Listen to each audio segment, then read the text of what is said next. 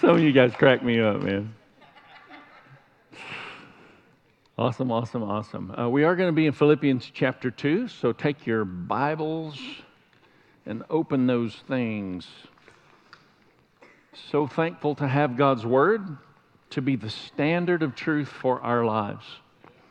And in a day where there are those who would question the reality of God's Word as the standard of supreme truth, is more important than ever that you and I are men and women of the Word. So I would encourage you actually bring your old fashioned Bible to church. Let's carry it. Let's, let's purpose some human moments in a digital world where we're actually touching uh, our Bibles. And I'll uh, give you, in, in, when we get started like this, the place to go and try and find it. I've actually found I've used my digital scripture so much that I've gone to look for books and realized man, I'm out of practice finding some of these books. Has anyone else noticed that? It's kind of like following your GPS and you no longer even have to think about it. So let's make sure we're purposing some human moments It'd be good for the neurological development of our brains as we, uh, as we flip pages and touch leather. So praise God, the power of His Word. Um, we are focusing a lot right now in a season that, you know, we, we really aren't working to package these um, concise series like we used to so that we could market them well and advertise them beautifully and attract more consumers to come and uh, enjoy the, the presentations.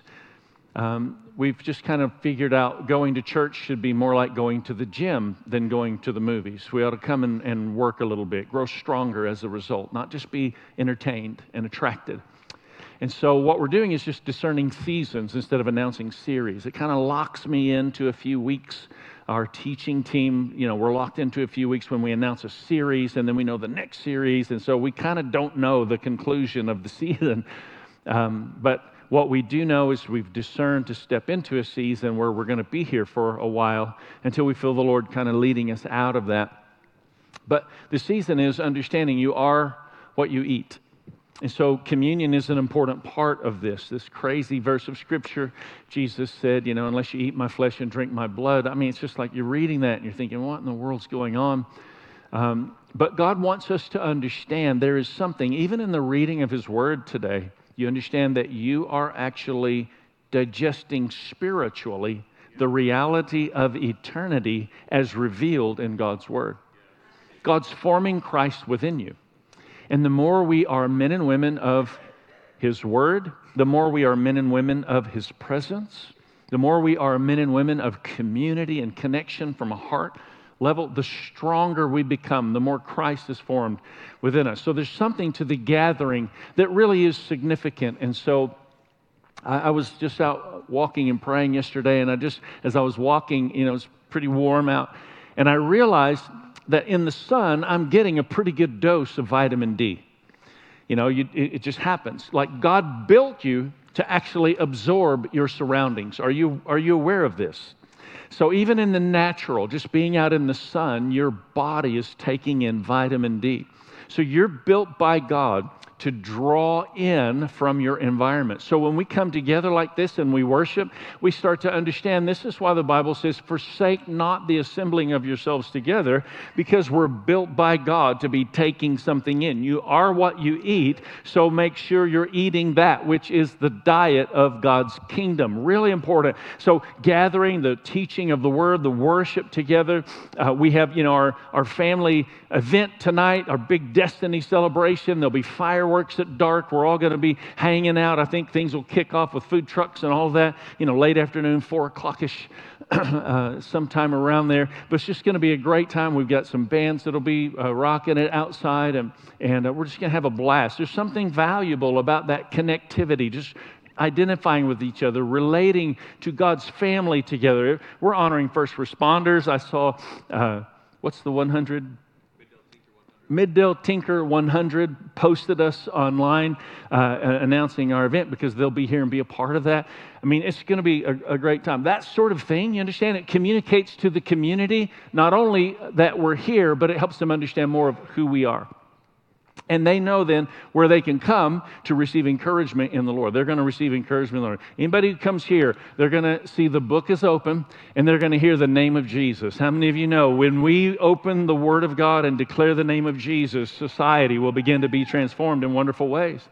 So these types of gatherings are, are significant. We actually had um, K-Love reach out to us, and in just a couple of weeks, we've been selected to be a site for um, We the Kingdom, which is a great band. They're going to be coming in, so we'll start announcing some of that. I think that is July 14th, if I have that correct. Follow. And so, again, just gathering and just, you know, that the presence of the Lord. We're absorbing that. You are what you eat. So let's make sure we're eating intentionally. That following. I'm not giving you a commercial. I'm trying to help you understand something about who we are and what we stand for. But that following week, I think it'd be the 21st, is Pastor AT is going to begin this class on how to grow deeper spiritually. Don't just hope you grow deeper. You've got hope's not a strategy. You've got to go there. So start walking that out. We're going to have a marriage enrichment luncheon coming in a few uh, months where on a Sunday morning we're going to conclude the service and there'll be lunch prepared and we're going to invite all of our married couples just to stay and be involved in some revelation. We just feel the Lord keeps speaking about this, revealing things that we need to talk about. And so in that atmosphere, you are what you eat. We're going to process and take in some of those things that the Lord is calling us to. In, into October, we'll have our men's conference again and, and we're already on on the books for all of that. So, guys, I, I, just think that if, if, if the men will get their hearts where their hearts need to be before the Lord, something powerful happens in the family, the marriage, the lives, the legacy, the children, the grandchildren, the great grandchildren you've never even yet met. God is, uh, will work to impact. something about the atmosphere. This is who we are.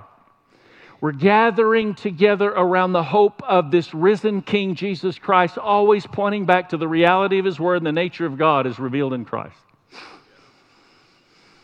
So, what I want us to do is to take a look in Philippians chapter 2 from a vantage point where we're actually not just reading verses that I'm going to point to and give you my clever message. You know, man's genius is not enough. Uh, and, and some of our genius, you know, is not very good at all. I admit that up front of the front of the line. But we need God's power, not man's clever. So I want to take the time. We might take a little intermission while we're reading these verses of Scripture because some people aren't developed enough spiritually to read long portions of Scripture without going spiritually to sleep. And God is trying to take the church into a more mature perspective where we really value the things that He says matters. So I'm going to read some portion of this scripture out of Philippians chapter 2. I want you to stay with me if you would, and we're going to start in verse well, we'll start at the beginning of the chapter, uh, verse 1. Father, would you just bless the reading of your word? Would you awaken within us that which only your word can reach? Logic and motivational speeches and all those things can only go so far. But the power, the transforming power of your word is what we need in our lives as you form Christ in us. In Jesus' mighty name, amen. Philippians chapter 2. So, if there is any encouragement in Christ, if you've had any encouragement from Christ, can I hear you say amen? If there is any comfort from his love, anybody had any comfort from God's love, say amen. You might as well stay with the theme here, a couple more. If any participation in the Spirit, are you thankful for the presence and the Spirit of God? If any affection and sympathy, if God's ministering to you in your time of need, I love this verse 2 complete my joy or make my joy complete by being of the same mind. This is speaking of unity, unified together as we're unified with the heart and the mind of God. Having the same love, not only same mind, but the same love.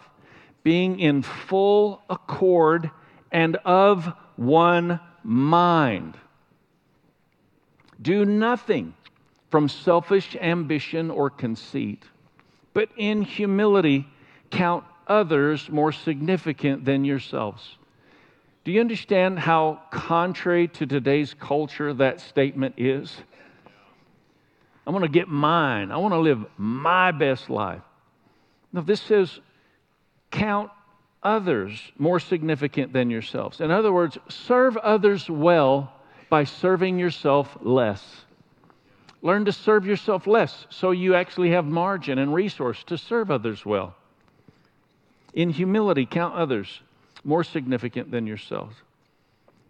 Let each of you look not only to his own interests, but also to the interests of others. Have this mind among yourselves, which is yours in Christ Jesus. What is this mind? Who, though he was in the form of God, did not count equality with God a thing to be grasped, or one translation says used for his own personal advantage. He was God. How many of you know Jesus is God? But he showed up as God, having humbled himself, not saying, Look who is the man who has now come from heaven. He showed up in humility. This is so amazing when you think about this. Though he was God, didn't count equality with God, something to be grasped, verse 7, but emptied himself by taking the form of a servant, being born in the likeness of men, and being found in human form. He humbled himself by becoming obedient to the point of death, even death on a cross. Verse 9, kingpin conclusion to all of this humility Therefore, God has highly exalted him.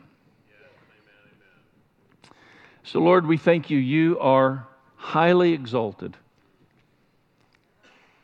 And all of that came from the world's greatest demonstration of humility that has become our ultimate example to explore and express this flourishing life. In Jesus' mighty name. Amen.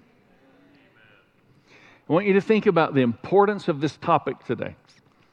Because uh, it's at first like going to be totally in alignment, and then, then you're going to have to think because the spirit of the age has confused many minds. But, but track me on this, okay? Through humility, Jesus became the Savior. That's what we just read. Through humility, Jesus became the Savior. But through pride, Lucifer became the devil. Lucifer wasn't the devil originally. What did he do? He said, I'm going to disregard the reality and perspective of God, and I am going to be like God myself. That's, that's the basis of what happened when Lucifer fell from being an angel to being a fallen angel, the devil himself. So, through humility, Jesus became the Savior. Through pride, Lucifer became the devil. These are two very different cultures. How many of you know the culture of pride and the culture of humility stand completely at odds with each other? We just read all about the culture of humility or the culture of heaven. That's what that's describing because this is Jesus coming out of heaven to demonstrate the culture of heaven and release the culture of heaven that would exist in humanity and we would all be able to embrace and our lives would be able to become more as the expression of heaven as opposed to our lives being the expression of hell Just think what I'm saying. If you're focused on you and you're paying no regard to others, then you're actually releasing the expression of that which is contrary to heaven. If you're self serving, selfish, I mean, I, I just, I've, boy, this has been so, um, I cannot say this heavily enough because it's almost humorous and we can all identify with it. But will you seriously give some thought to what your attitude and disposition is when you're simply driving your car? I mean, we, we joke about it, but the other day I was, I was in the middle lane. Somebody was in the, the fast lane, not going fast enough for the guy that came up behind. And I mean, he zipped up and came right behind me and around me and then on up there and slammed on his brakes in front of the other guy and then pointed the way to Jesus with his middle finger sticking his arm up. And I'm just looking at the guy, and, and what I thought was the guy in this car probably didn't deserve that at all. He's going faster than I was. But then I thought, what that other person just did was used in an attitude of impatience. I mean, after all, he was being slowed down by probably 15 seconds or so. And in an attitude of impatience, He created the culture of hell to invade our morning just in that brief moment. Do you understand this? So, like, think about what you're saying when you're driving and, and the imposition. God is just challenging me personally. Allow imposition to become a tool God uses to form Christ within me, where I learn patience, where I learn kindness, where I learn humility, where I learn the characteristics that we see demonstrated in the life and the love of Christ. So, pride really carries with it the essence of hell, while humility carries with it the essence of heaven. How many of you have ever had to work for somebody that was boss in charge and they were prideful? Have you ever had that experience before? It is not enjoyable. Have you, in the contrary, have you worked for somebody, boss, employer, and they carry an attitude of humility? It's two totally different perspectives of the, of the work environment and the office. And it's just so important that we understand this is so practical. But in the Bible, I, Pride is not good. It's not.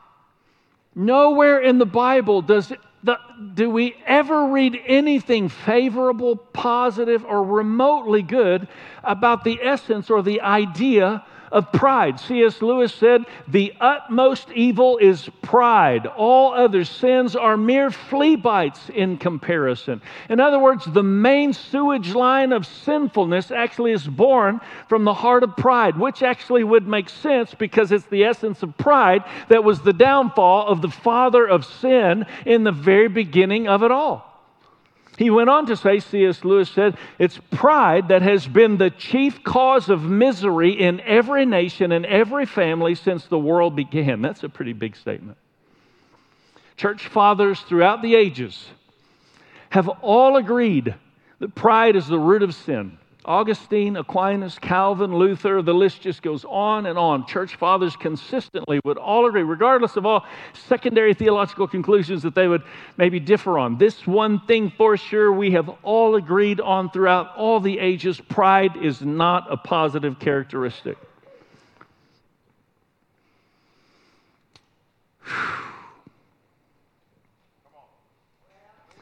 I just want to make sure I'm capturing the heart of the Lord and what's being said and not just, you know, drive to get the script. Because the Lord is really wanting to awaken something of the humble nature of Christ within every single one of us that would cause us to be more receptive to what He's desiring to reveal rather than being disruptive and fighting against what God desires for us to understand. Boy, the enemy would love to create the sense of disruption within you right now. But you need to understand something. All of this is hugely important. You are what you eat, and you're built by God to absorb your surroundings. And, you know, I heard the, the quote the, the root of a tree absorbs whatever it touches even the poison that could potentially kill it. And that is like the undiscerning mind. Let me say it again.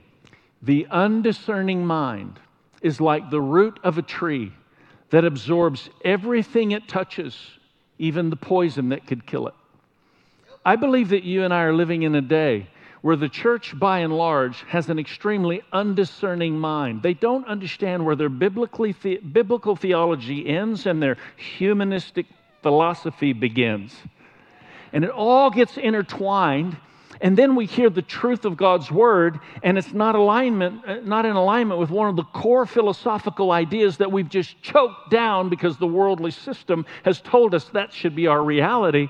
And we don't understand how to discern that which is actually poisoning our lives, cancerous to our souls.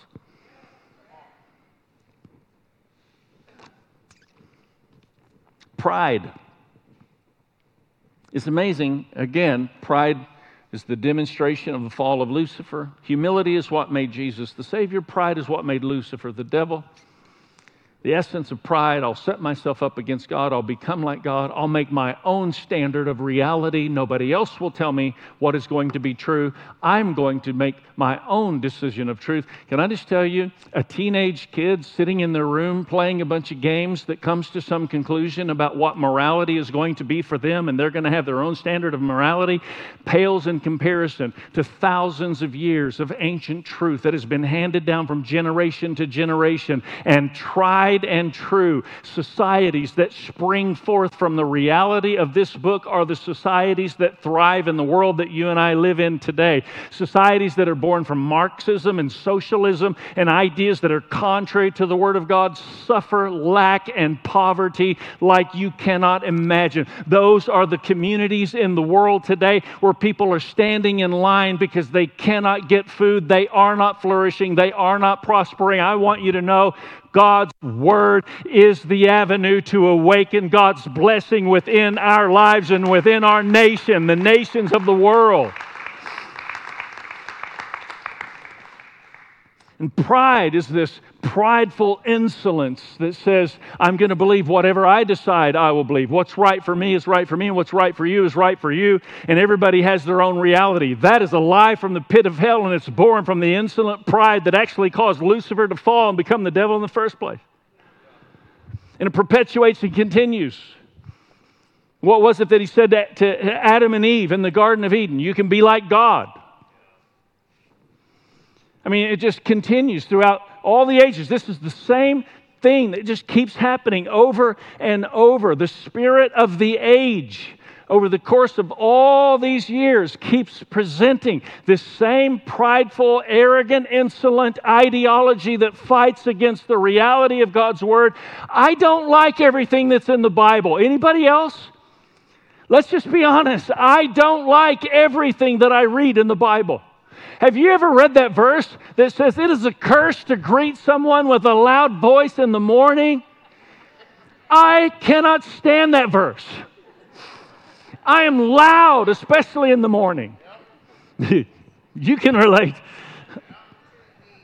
And like, I remember, I think it was I don't know, Faith or Lexi, um, you know, they were pretty young, and, and, and I'm, you know, I'm doing my normal crazy morning stuff, and, and, and one of the girls looked at me and said, Dad, have you ever read that verse?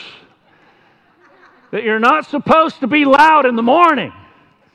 And I, and I said, Yeah, I've read it. And they just looked at me and they said, Read it again, Dad. Read it again. Not all of the Bible actually aligns with my temperament and disposition and inclinations. But am I going to follow my inclinations in this prideful disposition of insolent behavior to God and say, I'll set up my own standard or reality? And this is what's taken place throughout all these ages over and over again. The philosophies of this world, um, the, the spirit of the age, you can call it a lot of things, but it's all born from the spirit of Antichrist. And that's why we talked about last week the woke Babylonian culture that has tried to invade the world that you and I live in today. The whore of Babylon is the conclusion in the book of Revelation that will actually attack everything about the love of Jesus and drink the blood of the saints that become martyrs in the day of the persecuted church. You need to understand this is a reality of God's word and it is going to take place. And the basis of that attack and the basis of that persecution is the preliminary beginning of that attack and that persecution. It's an insolent idea that says, I will decide my own truth and I will not let God's word tell me what is true and what is not. Throughout the ages, this spirit, this antichrist spirit, spirit of the world, philosophies of the world, has been attacking the ways of God, trying to dismantle God's truth. This spirit, takes the symbol of promise and turns it into the symbol of pride.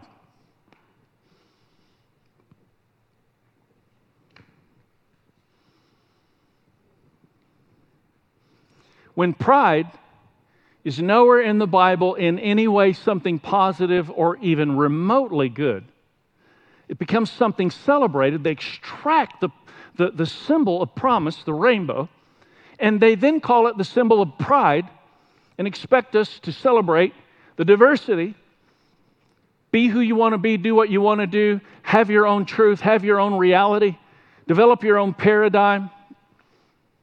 It is the same spirit that is at work in the day in which you and I live that has been worked this whole time. You know, the Bible actually does have a symbol of pride, and it's not the rainbow. I want to point out this symbol so that you can uh, get an understanding of what it is.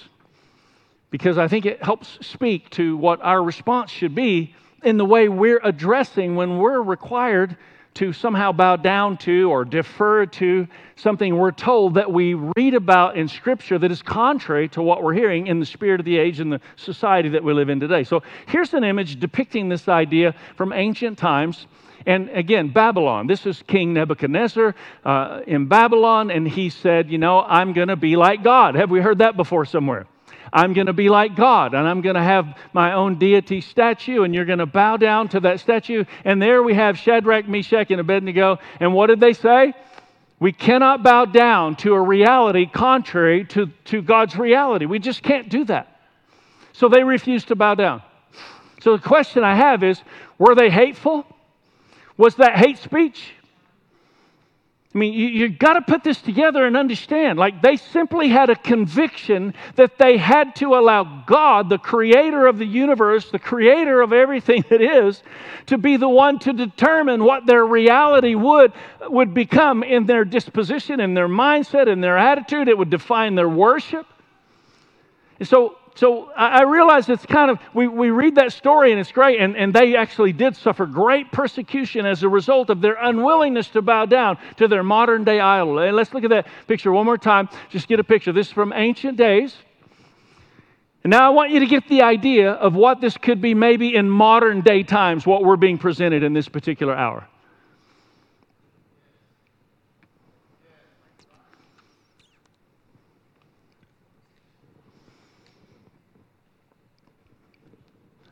This idea that I am required to support something that doesn't offend anybody except God, which is what moral relativism is about. We're not going to believe anything or promote anything that offends anybody, regardless of what this says. That idea is so dangerous. And, and listen, that idea always unravels somewhere down the line. I, I want you to think about this. Maybe you've heard of, um, make sure I get the terminology right, minor attracted people. Minor attracted people. Minor attracted people are now asking to be included in the spectrum of the rainbow ideology. So again, you track this and you say you can have whatever belief you say is right, it's going to unravel because at some point, even you are going to say, wait, wait, wait, wait, wait. Minor attracted people are pedophiles. And they have given a politically correct terminology for somebody who is an adult who is inclined, feels like they were just born this way, to have, children, have sex with children. That's a pedophile. And now you've got minor attractive people saying, we want to be included in the spectrum. We want to be recognized for our sexuality. This is the way we were. This is the way we were born. And I, I, I mean, I was looking into this this past week and I was kind of blown away. A kid in a classroom starts recording the teacher in the classroom who's talking about how important it is that we not judge. And literally says, it's on the recording, this, this teacher in the classroom saying to these children, uh, it's so important that we not judge. Listen, uh, you can't judge an adult just because they want to have sex with a five year old. That's what this teacher said. I found a TED talk, and, and this person is advocating that minor attracted people uh, actually live a very difficult life, as if this person speaking and their partner would love each other and feel drawn to each other, but they would not be able to have sex together, and how lonely and terrible of a life that would be. And minor attracted people, they love the children and they want to have sex with the children. How terrible for them to suffer this type of despair. Listen, something is wrong here if you are a pedophile, and something is wrong here if you're a pedophile. We live in a fallen, broken world, and we need the love and the life of Jesus Christ according to the Word of God to redeem everything about the mechanism of wiring that is incorrect within us. I don't know if you realize it or not, but, but heterosexual married men find themselves at times attracted to someone else's spouse. I knew I wasn't going to get an amen out of you guys.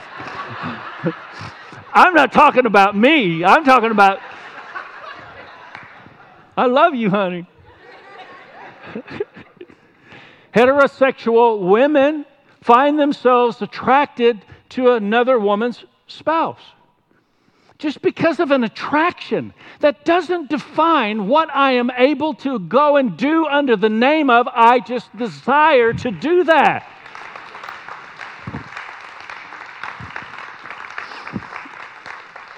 There has to be a standard, and the standard is God's Word, and we cannot just bypass that standard in a prideful, insolent, arrogant attitude that says, whatever the Bible says is whatever. Everybody has their own reality. You come up with your own conclusion. Proverbs chapter 1, verse 7 actually says, The fear of the Lord is the beginning of knowledge, and fools despise wisdom and instruction. This is speaking of humility, the fear of the Lord. I'm humbling myself before the Lord. So, going to ask the worship team, go ahead and make your way up.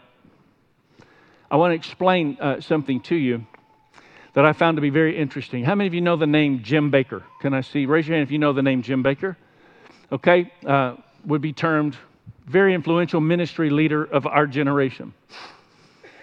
He was, uh, you know, spearheading TBN. Um, ultimately, he began to disregard Scripture in so many ways. He was involved in uh, that which was sexual, it was not biblical sexuality, which is sin. Let's just be clear. Biblical sexuality, man, woman, married for life, everything else, adultery, fornication, I don't care, anything other than what the Bible says is the context of sexuality according to Scripture is sin. And he began to be involved in multiple adulterous affairs. He began to be involved in all kinds of embezzlement.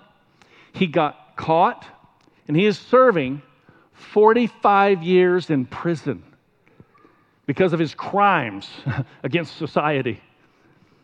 And it's interesting, I, I read about recently a, a, conversation between Jim Bakker in prison and another ministry leader that went to visit.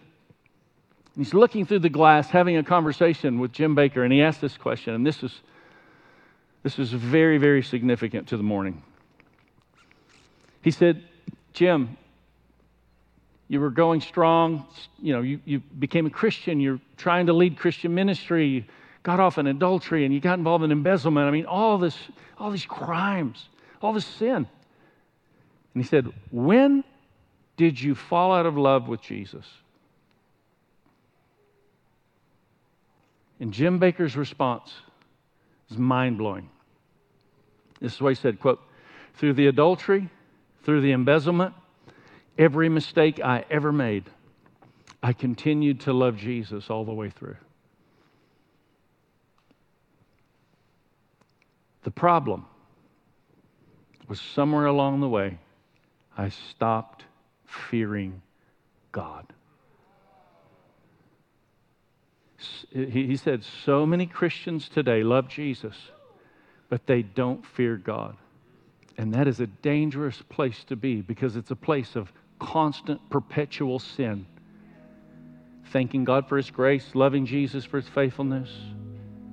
Constant, perpetual sin. I'm just going to keep this pattern going. I have no fear of God. I'm going to do whatever I'm inclined to do, regardless of the consequence.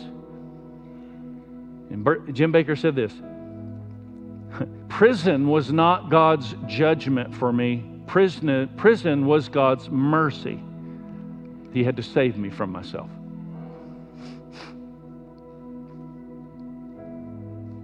So, fear is the, the fear of the Lord is this humility in our lives that says, no matter what the cost As for me and my house, we are going to serve the Lord. And I want to say to you, as one of the fathers of this house, as for me and my house, we are going to serve the Lord. We are going to stand according to God's word. We're going to stand in love, but we're going to stand in truth. We are going to serve the Lord.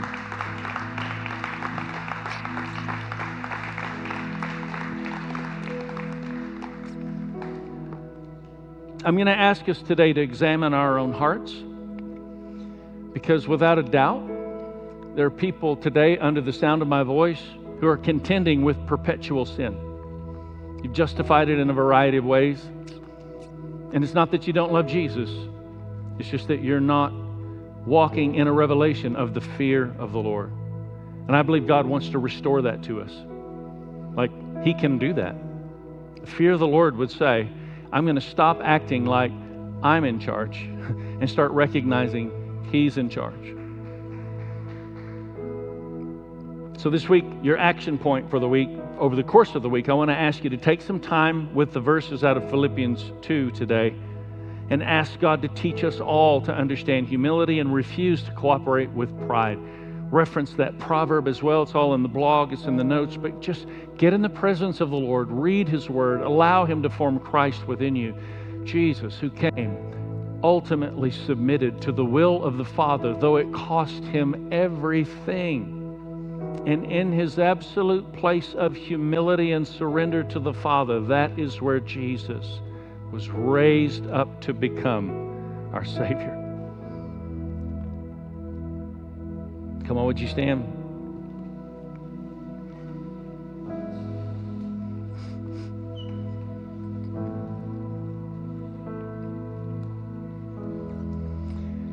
What we're going to do um, is examine our hearts.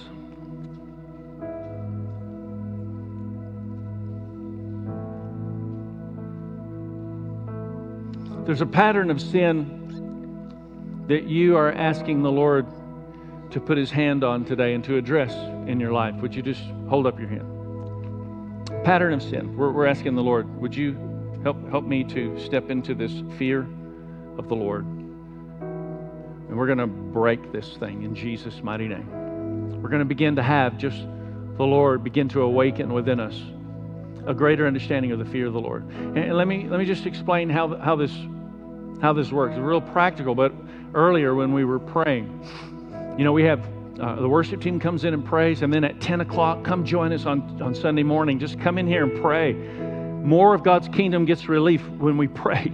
Tuesday morning at 6 a.m., we gather in here and we pray. I would invite you, be a part of times of prayer. But as we were praying, I just said, you know, there's a difference between a marked police car and an unmarked police car.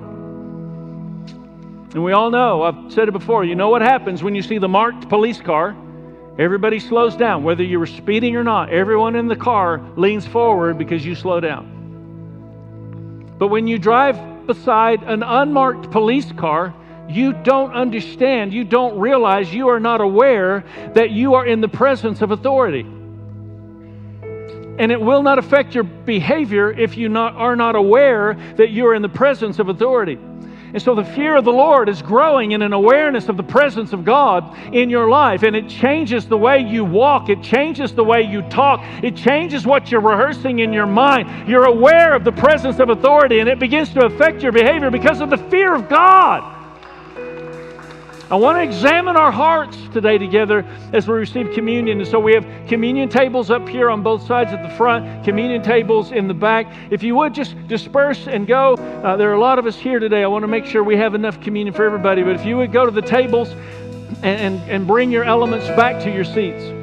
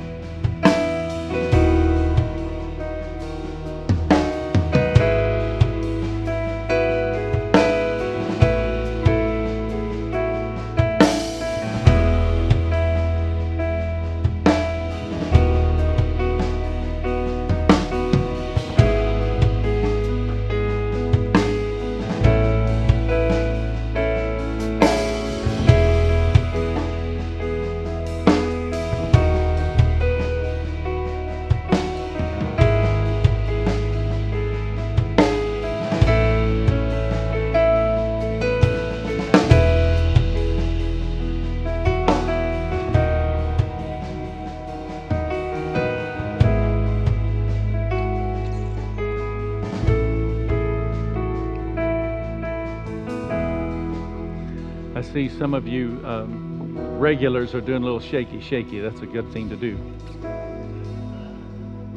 That juice gets a little toxic in the settling of the bottom if you're not careful, and you suddenly get a gulp of the concentrate.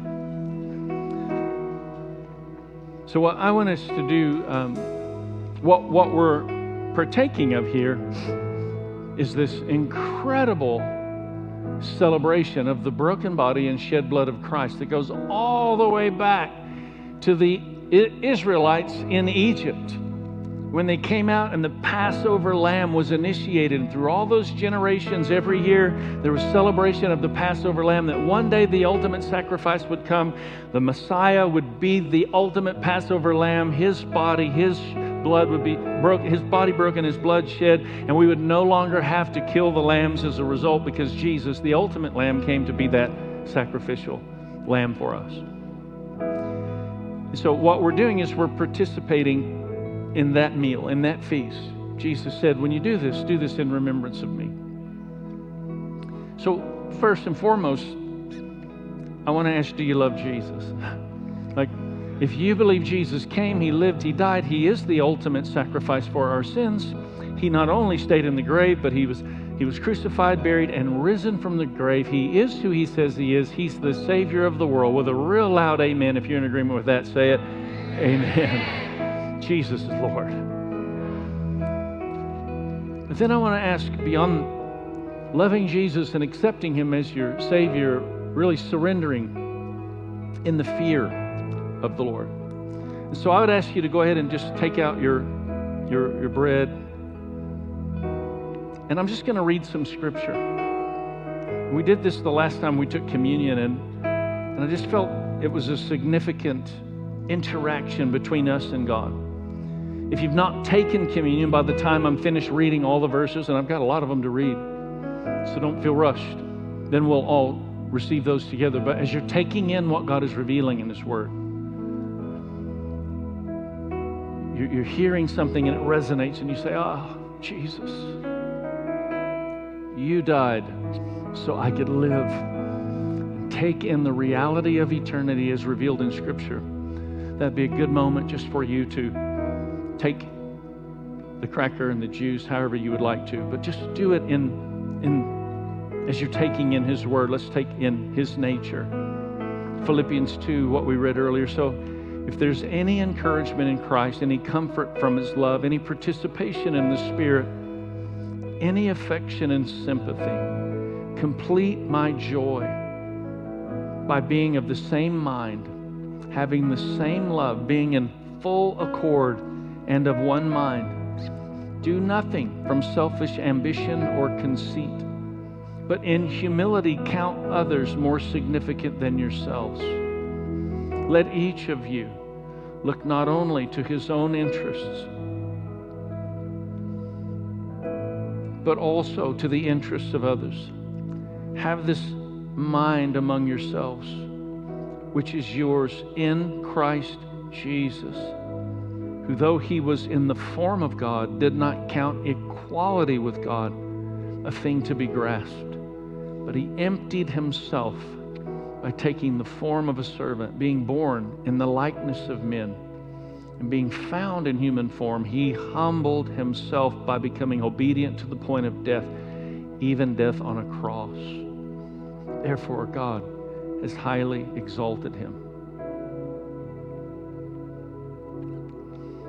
Philippians 3:10 says that I may know him and the power of his resurrection and may share in his sufferings becoming like him in his death. This is this is the verse that I just keep reflecting on in this season of time, in my personal time of prayer. I, I want to know the power of his resurrection. And the way I know the power of his resurrection is by purposing to share in his sufferings and become like him in his death. And when I'm driving, this is a great verse for me to keep coming back to. They cut me off, they slowed me down. I'm just sharing in his sufferings. I'm identifying with the Lord in a moment of inconvenience, as small as that may be.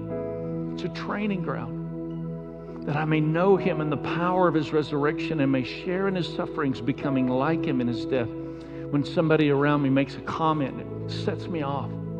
Instead of giving them a reaction, a fleshly, carnal reaction, I want to become like him. I share in his sufferings in that moment and I answer their animosity with kindness. I share in his suffering and become like him in his death. And I begin to know the power of his resurrection. Galatians 2 says, I have been crucified with Christ, and I no longer live, but Christ lives within me. The life I live in the body, I live by faith in the Son of God who loved me and gave himself for me. I do not set aside the grace of God, for if righteousness could be gained through the law, Christ died for nothing. But he died that we might have life. Lord, we give you thanks. We just say, as a family, we're thankful for the spirit of unity, that bond of peace that exists among us that you died for, Lord, that we might become family. All of us, all these different backgrounds, somehow unified together as the sons and daughters of God, the family of God. We thank you that didn't come cheap, came at the expense of your own life. Thank you for your broken body and your shed blood in Jesus' name. If you've not already taken the elements, please go ahead and do so.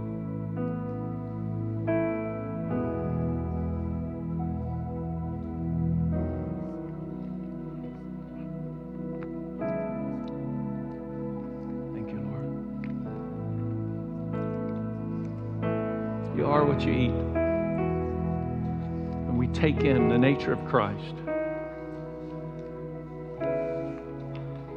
And that which we process determines that which we produce. So we take in the nature of Christ. We take in the nature of Christ. Continually, perpetually take in the nature of Christ.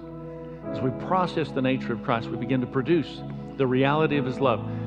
True love. True love. Love is not true if it lacks the truth. Hence the term true love. We're just going to take a few moments and, and just enter into worship. Can you just bring what God's stirring in your heart just in an attitude of worship before we conclude? We'll, we'll, we'll be closed officially in just a few moments. It won't be long. Hang in there. But would you just bring everything God's awakening and stirring within your heart? Let's present it back to Him just in a few moments of worship.